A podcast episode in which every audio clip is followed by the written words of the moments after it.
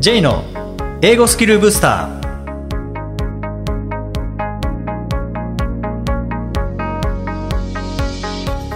こんにちは J こと早川浩二ですこんにちは、アシスタントのあきです。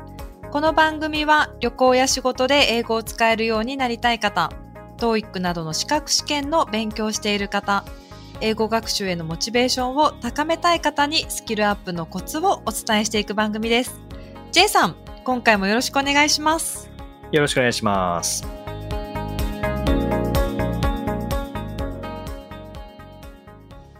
えー今回はオンラインの TOEIC テストの話なんですけども、はい。アキさん、オンラインの TOEIC って受験されたことありますか？私実はまだ一回もないんですよね。どうですか？まあ、これは IP テストだけなので、なんかはい個人で受けることできないんですよね。あなので、まあ、そうなんですね今後、うん、どうなるかわかんないですけれども、まあでも、こう、会社にお勤めの方で、TOEIC のオンラインのテスト、これ受けなきゃいけないっていう方は、やっぱり増えてきているんですよね。あうん。で、僕も2回ですね、これ受けたことがあるんですけれども、あ、はい。やっぱり紙のテストで慣れている方にとっては、やりやすい点っていうのはもちろんあるんですけど、はい逆にやりづらい点っていうのもあるんですよね。はいはい。うん。で、今日はまあ、その辺をお話したいなと思うんですけども、まあ、まずあの全体像からいくと、時間が短いんですよね。あ、1 2時間ぐらいで終わるので、はい。リスニングが45問。45問45問。半分ぐらいですね。以下ですね。で、リーディングも45問という感じで、なので、まあ、あの、問題数も少ないという感じで、はいえーしかもリスニングとリーディング両方とも、リスニングでユニット1、ユニット2っていうのがあるんですね。で、はいリーディングでもユニット1、ユニット2っていうのがあって、はい。で、ユニット1が25問あるんですね。はい。で、ユニット2が20問あるんですけども、はい。そのユニット1の正解数によって、ユニット2の問題の難易度が変わるんですね。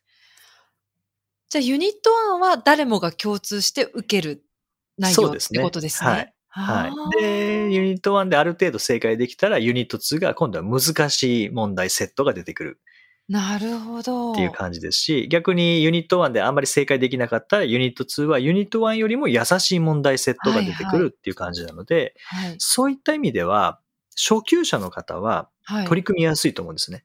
いや、もちろんそうですよね。うんあの、難しい問題に惑わされなくていいっていうメリットありますね。そうなんですね。だから実力が出しやすいっていう感じなので、あの紙のテストって、なんとなくの傾向としては最初の方が優しめで、だんだん難しくなってくるはい。んですよね。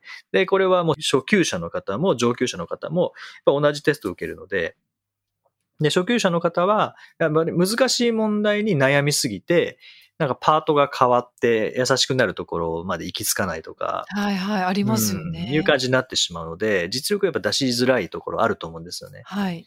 でも、オンラインの場合は、前半の25問、ユニット1で正解率低かった場合には、うんユニット2が優しくなるので、それは本当、つまり、もしかしたら全部解けるぐらいの難易度ってことですよね。その方にケースもあると思います。はいはい。うん、あああ、なるほど。と、まあ、時間が短いっていうところで、やっぱり集中力が持つ可能性ありますよね。その、ちなみに時間としては、まあ、普通のテストだと2時間、まあ、つまり、リーディングでよ75分で全問解けないっていう場合がありますけど、はいオン。ラインの場合は、解けないっていうことはあるんですかね？全問解けないっていうことは。うん、どうでしょう。人によってはあるかもしれないですけどね。やっぱり時間はそんなに余裕があるわけではないので。余裕があるわけじゃないんですね。うん。だから解けない方もいらっしゃるとは思うんですけど、はい。ただ、紙のテストほどじゃないような気がしますね。そうですか。うん。じゃあ、すごく取り組みやすいですね。取り組みやすさはありますよねうん。その時間短いから集中力が、まあなんとか、まあ、最後まで持つ可能性が高いのと、はい。あとは、あの、難易度が変わるので、はい。うん、後半優しくなる可能性があると。全然前半できなかったとしても、あの、後半難しくなるわけじゃなくて優しくなるので、まあ人によってやっぱりこう、出てくる問題のセットがこう変わると、レベルによって変わるというのはすごくいいですよね。そうですね。うん。あとはマークが、ただのクリックなので、はいはい。紙だとマーク塗らなきゃいけないですよね。あれが結構面倒というか、あれ200個塗らないといけないので、そうですようね。ん結構大変ですよね。なるほど。クリックの方が楽ですかね。楽ですね。カチッてやったら終わりですからね。はいはい。うんで、間違えても消しゴムいらないので、例え戻ば C だれるんですか？ちなみに。あ、戻れます、戻れます。はい。なので、楽ですね、そこは。あと、これよくわかんないな、後で戻ってこようって言ったら、後で戻ってこようっていうチェックができるんですよね。ある意味、付箋、ちょっとそこにつけてるような。そうですね、はい。っていうのもできるので、その辺はなんかすごく取り組みやすいですよね。なるほど。で、じゃあ逆に取り組みにくいのは何かっていうと、うんあ、の、紙でいうパート3、パート4はいで。すね。会話問題とか説明文問題。紙だと当然問題印刷されてるので、会話聞く前、説明文聞く前に問題を先に読めますよね。はいはい。で、オンラインだと先に読めないんですよね。え、それはつまり問題は出てないってことですか？画面上に。問題は先には出てないですね。あの、あー question 32 through 34 refer to the following conversation っていう、あの、はい questions って流れた時と同時に問題が表示されるので、あ、なるほど。うん。じゃあだからそういう意味では、はい。同じタイミングで。先読みは question 32 through 34 refer to the following conversation. ここだけですね。なるほど。じゃあ、ほぼ4秒ぐらい。先に読むことはできないって考えた方がいいですね。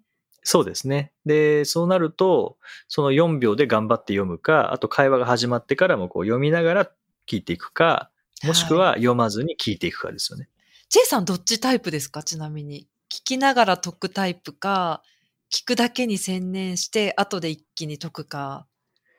あの、元気な時は、元気なあ時の元気な時は、えー聞きながら読みます。聞きながら読む。はいはい。同時進行でってことですよね。同時進行で。はいで、なんか、元気じゃない時、なんか、今日、今日集中できないなとかっていう時、ああ、わかる気がします。あの、聞く方に専念しますね。なるほど。あの、戦法を変えてるわけですね。聞きながら読むって結構大変なんですよね。はい。意外と大変ですよね。あの、読む方に集中しすぎると音聞こえなくなっちゃうはいので、はいはい。わかります。ただ目に文字入れながらなんとなく聞こうとすると、なもう脳が混乱するんですよね、はいジャグリング状態になるので、はいはい。それよりは、そういうの疲れてる場合とか、なんか集中力切れてきたなっていう時は、もう完全に聞きますね。なんか意外と、まあ、ちょっとこのオンラインのテストという部分ではちょっと違う話になりますけれども、TOEIC のそのリスニングの解く方法として、聞きながら解いてるっていう方がなかなかスコア上がらないって言っていると、じゃあ聞く方だけに専念して、後で一気ど一気に解くような戦法に変えましょうっていうと、結構そこ、あの、スコア上がったりすることってありますよね。ありますね。そうそう。あの、リーディングに引っ張られちゃうんですよねで。すよね。うん。あと、リーディングに引っ張る、やっぱり視覚からの情報の方が強いので、はいはい。見な、見ながら聞くと、やっぱり見る方に集中を持ってかれちゃうんですよね。はいはい。あとは、先に読んでることによって、断片的にしか聞かなくなったりするので。今の TOEIC って断片的なもの、問題も、まあありますけど、どちらかというとストーリー理解しないと解けない問題の方が多いので、そうですね。そう、だから、その答えだけを特定する聞き方だと、あの答え選べなかったりするんですよね。わかります。最近はうん本当にその傾向があるなと思いますね。うん、で、さらにオンラインの場合はそれを強制的にやらなきゃいけないので、はいはい。うん、ちゃんと聞けるようにするっていうのはやっぱり大事ですよね。そうですね。うん。うんまあ、これはでも結構きついと思いますね。普段先読みされてる方は結構きついと思うので、はいはいた。だオンラインの教材ってもうほぼないですよね。あオンライントイックの教材ないですねはい。ないですよね。だから紙の教材でやるしかないので、はいそこは先読みをせずに会話を聞く、説明文を聞くっていう練習をしておいた方がいいですね。うんいや、それ本当に、まあもちろん紙のテストを受けるときにも大きく役立つ力ですよまあね。そうですね。役立ちますね。はい。うんだから、まあそういう意味では、あの、いいテストですよね。リスニング力をちゃんと測っているっていう。そうですね。うんストーリーでちゃんと聞けるかどうか。はいはいうんそうなんですよね。まあ、あとはマイナス面で言うと、これは人、これも人によってですけども、はい。使うパソコンのディスプレイの大きさによって、え？リーディングが読みづらいかもしれないですね。それはありますね。え、トリプルはないんでしたっけ？あります。トリプルあります。あ、はい。え、どうやって、トリプルは縦に三つも？3つですね。縦に3つ。縦に三つ。あー。で、右横に問題があったりするんですか？右横に問題ですね。右横に縦に問題です、なるほどだからスクロールしないと、下の一番下までいけないですよね。なるほど。ちょっと見づらさはあるかもしれないですね。うーん。そう、ちょっとそこは、うん、見づらいですね。もしかするとでもそのユニット1を解いた時点で、ちょっと優しめの問題がユニット2で出るとしたら、トリプルはない可能性もあるんですかね？ないかもしれないですね。うん。はい。人によっては、もしかしたらシングルパッセージだけの問題だけっていう人もいるかもしれないってことですよね。そうですね。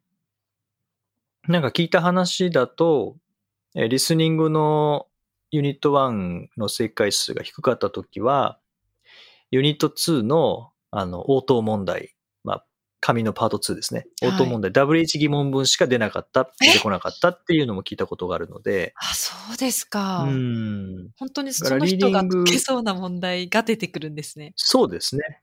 まあテストとしてはいいテストですよね、そういうのって。はいはいはい。うん。まあオンラインだからできるっていうのもありますけどね。はい。うんあ、すごいいい、受けやすいですね。1時間だったら、なんとか集中力持ちそうですしね。そうですね。ただ、やっぱりオンラインなので、あの、替え玉が心配っていう方もいらっしゃるんですけど、なんか、あのそういうのを監視システムができたみたいで、なんか、うん、目の動きとかで。監視システム、どうやってや判断するんでしょうね。まあ、目の動きとかじゃないですかね。目の動き。ちゃんと読んでるかどうかとか、あとはなんか、こうやって、こうやってって、ポッドキャストで言っても、こうやってが何したかわかんないと思 うんですけどそうですね。だから、あの、左を向いて、なんか、横の人からあ、なんか情報を得てないな、みたいなのとか、あと、二人画面に映つ、カメラに映ってきたとか、そもそも違う人が座ってるとかは分かるもんなんですかね？どうなんでしょうね。その辺は、ちょっとそのシステムの違い、作りがわかんないですけど、まあでもそれが、セキュリティというか、そういう、あの、替え玉とかができないように、うん不正受験できないようなシステムを作ったみたいなことを、ど。どっかに書かれてたので、はい。まあ、また広まるんじゃないかなと思いますけどねで。もここ、例えば、その、なかなか本番で2時間っていうのは大変だから、IP で、こう、テスト慣れしておく、このオンラインの IP でテスト慣れするっていうのはすごくいいかもしれないですね。まあそうですね。手軽にできますからね。はい。うん。それで本で人によ紙で挑む。そうですね。人によっては、あの、オンラインの方が点数が出る方も多分出てくると思うんですよね。うん。あの、まあ別にそういう傾向があるわけじゃないんですけど、はい。ちょ紙の方だともう目の前の問題にとにかく時間かけてしまって、はい。全然終わらないっていう方は、オンラインの方がやりやすいと思いますよね。そうですね。うん。そこの差はそれで出るかもしれないですね。そのオンラインと紙のテストで点数が違う、結構開きがある場合には、紙のテストでは結構その難しい問題にうん。手をかけてしまってるっていう、手間をかけすぎてしまってるっていうのが、そうですね。そこが一番大きいかもしれないですね。そうですね。うん。まあディスプレイの話に戻ると、なちっちゃいパソコンを使ってる方は結構辛いと思いますね。そうですね。はい僕はノートパソコンで受けたので、あの、やっぱ文字は小さかったですね。なりますよね。必然的にうん文字小さく。うん。まあ、あとは、あの、紙のテストだと自分でこう時計見ながらリーディングの時間配分とかしなきゃいけないですけど、あの、IP の、オンライン IP の場合はカウントダウンがあるんですよね。ああ。あと何分っていうのがこう1秒ずつこう減っていくので、はいはい。うん、だから、まあそれを見ながらやればいいっていうのもありますけど、ただ個人的には僕はカウントダウンっていうのがすごいプレッシャーになるので、やっぱい嫌ですけどね。カウントアップで切り替えられたらいいのになと思うんですけど、ね。ああ、なるほど。まあそれはないかな。えただ、うんあれですか、リーディングとかでは、その、パート5に費やせる時間はこのくらいって別に指定されてるわけじゃなくて、ざっくり与えられたその45分でしたっけ？あ、ゆそっか。1時間だから30分30分とかですか？の中で自由にそのユニット1、2を解いてくださいっていうじ時間で与えられてるんですかね？えっ、と、そうですね。ユニット1だけの時間ですね。ユニット2だけの時間みたいな時感じですね。はい。自分でじゃあ配分、その時間配分、そんなに気にしなくても。まあ、パート別の配分はあると思うんですけどね。うーん。うん。まあでも、そうですね。あの、一気に75分みたいな感じではないので。ああ、じゃあちょっとやりやすいですね。対策が立てやすいというか。まあ、そうですね。立てやすいかどうかわかんないですけどね。はい。うん。まあでもやっぱり集中力という意味では時間が短いっていうのは結構取り組みやすさにはあると思うので、う。うんん、一番困るのはやっぱりパート3、4、紙のパート3、4のとこですよね。えーに相当する、せえー会話問題、説明文問題っていうのが先読みができないっていうのは結構辛いかもしれないですすね。ね。うん内容を覚えてられるかどうかとかですかね。そうですね。だからそういう意味では、あのーしっかりと理解できてるかどうかっていうのが、まあ、鍵になるので、はい。うん。だから、まあ、普段の学習の成果が出やすいとは思いますね。うん。問題解くだけだと、ちょっと足りないので、はい。スキルをしっかりと上げていって、聞けるようにする、読めるようにするっていう学習をする中で、伸ばしてきた、培ってきたスキル。それが、まあ、スコアに反映されるのが、オンライン教育かなという気がしますよね。なるほど。で、まあまあ、この辺は、あの、YouTube ライブでもやりましたので、はい。もしご興味あれば、はい、そちらも見ていただければと思いますし、はいでこのオンライン教育テストに関するえ人事向けのセミナーを今度あの担当させていただくことにえなったんですよね。はい5月、6月かな。はい。なのでまたそこでお話しする内容なんかも、また何かしらの形でお伝えできたらなと。えーは思ってえーいます。はい。ぜひオンラインの教育受けなきゃいけないという方の参考になれば、えー嬉しいです。はい。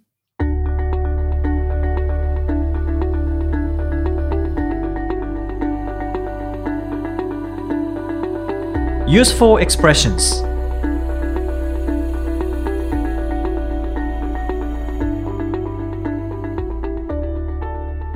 てはビジネスや日常で使えるお役立ち表現をご紹介いただきます。J さん、今回の表現は何でしょうか？はい、えー今回は beat around the bush beat around the bush こう遠回しに言うみたいな感じですね。ポイントを言わないっていう。ですねまあ直訳すると草むらの周りを叩くという感じで、はいはい。うん。これ、その表現自体が遠回しな言い方だなって思いました。そうですね面白いですよね。その、うんなんか茂みの周りを叩くみたいな。うんそう、え 獲物をおびき寄せるってことでしたっけ？叩き出すみたいな感じですよね。あそうなんですかあその獲物を、えっと、獲物に触れずに周りを叩くことによって獲物をおびき寄せるっていうことらしいです。なので感じたところには触れずにその要点には触れずにっていうことですね。ああ察するんですねそしたらそあそうですね。周りは はいはい。だからそうですね面白い言い方ですよねうー。ん。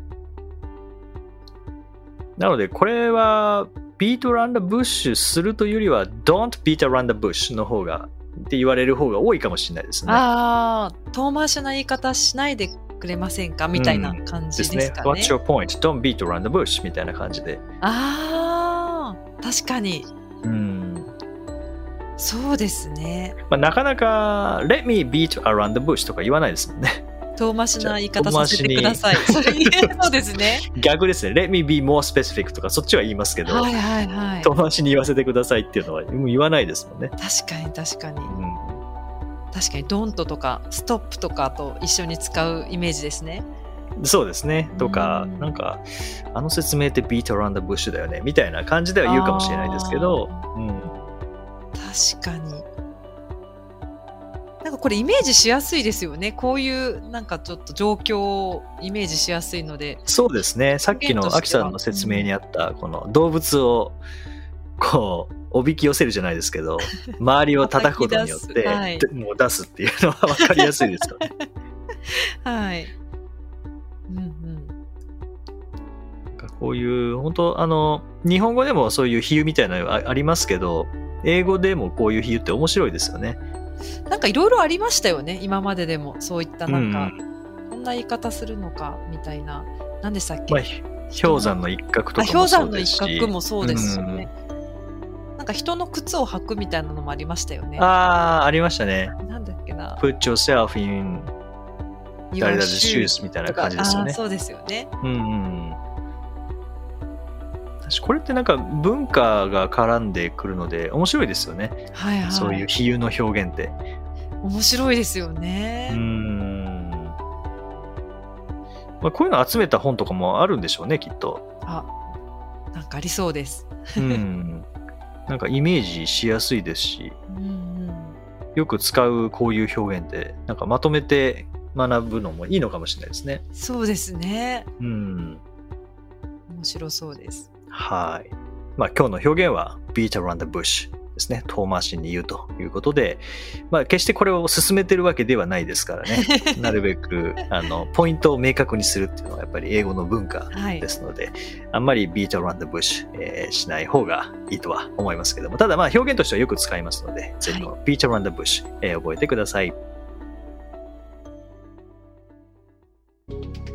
第72回をお送りしました。J さん、はい。あの、 TOEIC のオンライン講座、J さん、はいやってらっしゃいますよね。やってますね。はい。4月から始まって、まあ、全10回なので、はい。もうすぐ終わる感じですね。もう終わるんですね。そうですね。6月の真ん中ぐらいまでですね。何点目指すとかっていうふうには設定があるんですか？えっ、と、設定は800点。800点。800点です。はい。で、まあ、オンライン講座なんですけども、オンライン、今日の内容であったオンラインの TOEIC の講座ではないんですよね。まあ、紙、基本的には紙ベースの、えーテスト対策ではあるんですけども、まあ、それをオンラインで講座として提供してるんですけども、ただやっぱり中にはオンラインのテストを受験される方もいらっしゃるので、はい。あの、情報としては盛り込むようにはしてますよね。パート2、あじゃあパート3、4やるときには、まあ、オンラインの場合はこうなのでっていう、まあ、今日お話ししたような内容とかですね、はいはいお伝えして、まあ、紙以上に先読みなしで練習しておかないといけないというようなことはお伝えしてますけどねな。るほど。うんそのオンライン講座っていうことは、まあ、場所わざわざどこか借りて開催するっていう必要もなく、はいまあ、遠い方はすごく便利ですよね受けるの。そうですね、本当に全国の方いらっしゃいますね。まあ、基本は東京、神奈川の方ですけれども、はい。でも関西の方もいらっしゃいますし、うん、東海の方もいらっしゃいますし、教える側にとってはどうですか？オンラインって。あんまりとか、あんまりか変わらない違いは僕は感じないですうね。んうん。結構いろいろできますよねオンラインでも。オンラインだと録画残せるので、欠席とか遅刻早退とかもうあんま関係ないんですよね。すごく便利ですねその点では。そうですね。まあ、ペアワークとかはしづらいですけど、あまあでも、そこは必ずしも必要なものではないので、あはい。うん、入れない時の方が多いですけどね。うーんうん。まあ、あとは、画面共有とかしながら、で、教材とかも、こう書き込みながら説明できたりもするので、その辺は対面よりもやりやすい部分っていうのは結構ありますよあね。りますようね。ん。確かに。でもこのコロナがなければあんまりこういうオンラインっていうのもここまで進まなかったでしょうね きっと。そうですね。こういう状況じゃなかったら、まあ普通に対面の講座がずっと進んでいたと思うので、はいそういう意味では、あの、機会が増えたっていう方も、そういう受講できる機会が増えたっていう方もいらっしゃいますよね。そうですよね。うん。どうしてもこうセミナーっていうと東京でやることが多いですもんね。多いですし、やっぱりこういう連続講座に関しては、欠席したらもったいないですよね。ああ確かうに。ん、っていうのがあったので、いやー、これ受けたいんだけどな、3回受けられないんだよなってなったら多分、10回中3回受けられなかったらやっぱり受けないと思うので、はいうん、もったいないですもんね。はい。でもオンラインだと録画が残るので、うんうんうん、まあ10回中3回は録画で見て、7回は実際にはい。そのオンラインですけど講座に参加するっていうのができれば、うんうんあの抜けるところがないですからね。そうですね、うんそれは大きなメリットですよね。そうですね。まあ、これが録画を残す講座に向いているものと向いてないっていうものがあるので、あ、なるほど。そこは、はい、あの考える必要はあるんですけれども、まあ、今回の800点講座に関しては録画残しておいても全く問題ない。感じですし、録画残すのに向いているので、今回こういうふうな形してますけどね。なるほど。はい。まああとはぜひ、結果、そうですね。そんな感じになればいいなとは思いますけどね。あと数回っていうとこでしたっけ？そうですね。えーあと数回。まあ今日5月26ですので、えーあと数回ですね。はい。はい。まあでも、800点目指すという意味ではもう重要なところは終わってるんですね。もうパート7からやりますので。そうなんですね。あ、なるほど。はい。あとは、えーパート1とか、そういう ところですね。まあ残ってることはあるんですけれども、ははい。い、はい。まあこの2ヶ月半ですね。2ヶ月半の中で2上達感じていただければと思いますし、えーまあ、最終的にはやっぱりこれ結果ですよね。ぜひ、あの、目標スコア突破を願いながら残りも頑張りたいと思います。はい。さて、この番組ではリクエストやご感想をお待ちしています。メッセージはツイッターやメールなどでお気軽にお送りください。また、毎日配信の単語メール、ボキャブラリーブースターの購読もおすすめです。J さん、今週もありがとうございました。はい。どうもありがとうございました。OK, thank you for joining us. See you next week.